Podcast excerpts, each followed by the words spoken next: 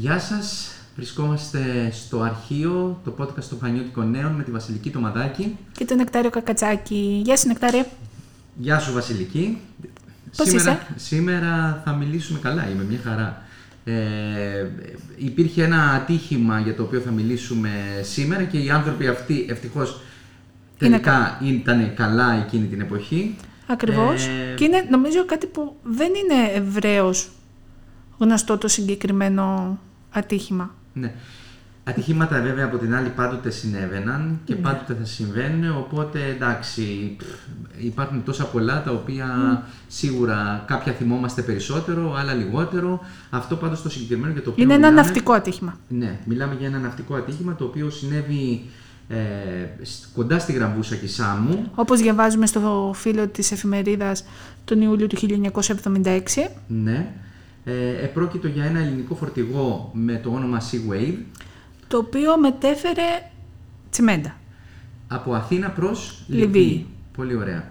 Ε, εκείνο το βράδυ λοιπόν της Δευτέρας ε, γύρω στις 11 το βράδυ ε, εξέπεμψε σήμα κινδύνου και ε, βυθίστηκε με αποτέλεσμα το πλήρωμα, ένα εννιαμελές πλήρωμα, 8 άντρες, μία γυναίκα να πέσουν στην, ε, ε, στη θάλασσα να παλεύουν με τα κύματα έως ότου φτάσουν τα σωστικά συνεργεία Και, τα τους- παραπλέοντα πλοία, όπως γίνεται σε αντίστοιχες περιπτώσεις προς βοήθεια Ωραία. του πληρώματος του πλοίου που ήταν σε κίνδυνο. Μμμ.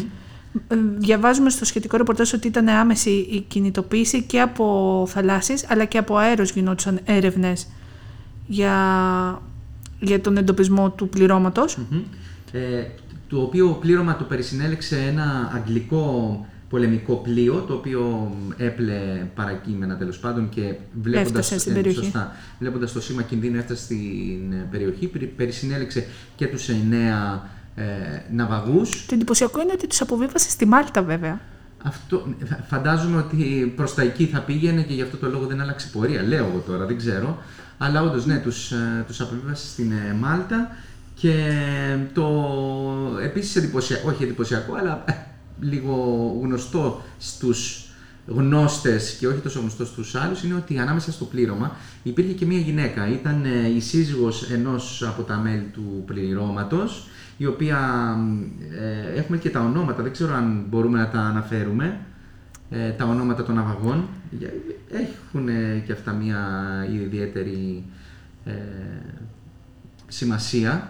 Μιλάμε για τον πλοίαρχο τότε Ζερβουδάκη Γ, ο Α μηχανικός λεγόταν Αποστολόπουλος Β, ε, υπήρχε ο υποπλοίαρχος Μαστρανδρέου Γ, ο Χριστόπουλος Α ήταν ε, Ο Β' ο μηχανικός. Β μηχανικός, υπήρχε ο ναύτης Λεμπέρος Κ και ο Στεφανάκης Ι επίσης ναύτης. Μάγειρας του πλοίου ήταν ε, ο Μοσχονάς Π, η σύζυγος ε, του ε, υποπλιάρχου και βοηθός μαγείρου, ήταν λοιπόν ως και βοηθός μαγειράς μέσα στο πλοίο, κάποια ε, Μασταρανδρέου, δεν έχουμε το μικρό της όνομα, και ο ένα, το ένατο μέλος του Δεν υπάρχει το πληρώματος- όνομά του. Ναι. Απλά αναφέρει ότι ήταν αλλοδαπός. Μμμ, μμμ, Ωραία. Ατυχήματα που συμβαίνουν ε, δυστυχώς ακόμα και στις μέρες μας, αλλά ευτυχώς Στη το συγκεκριμένη συγκεκριμένο, ναι, περίπτωση είχε ευτυχή κατάληξη. ευτυχή κατάληξη, ναι. Δεν, κινδύνε- δεν, όχι, δεν κινδύνευσαν, δεν χάθηκαν ανθρώπινες ζωές στο συγκεκριμένο ναυτικό ατύχημα. Έτσι, ναι. Και πάλι μιλάμε για ένα πλοίο φορτωμένο με τσιμέντο, το οποίο έφευγε ε, από τον Πειραιά, έφυγε από τον Πειραιά και είχε προορισμό τη Λιβύη, αλλά δυστυχώς το τσιμέντο δεν έφτασε ποτέ, Ποτέ. στη Λιβύη. Ναι. Μμ. Αυτό ήταν το σημερινό μας ταξίδι πίσω στον χρόνο για σήμερα.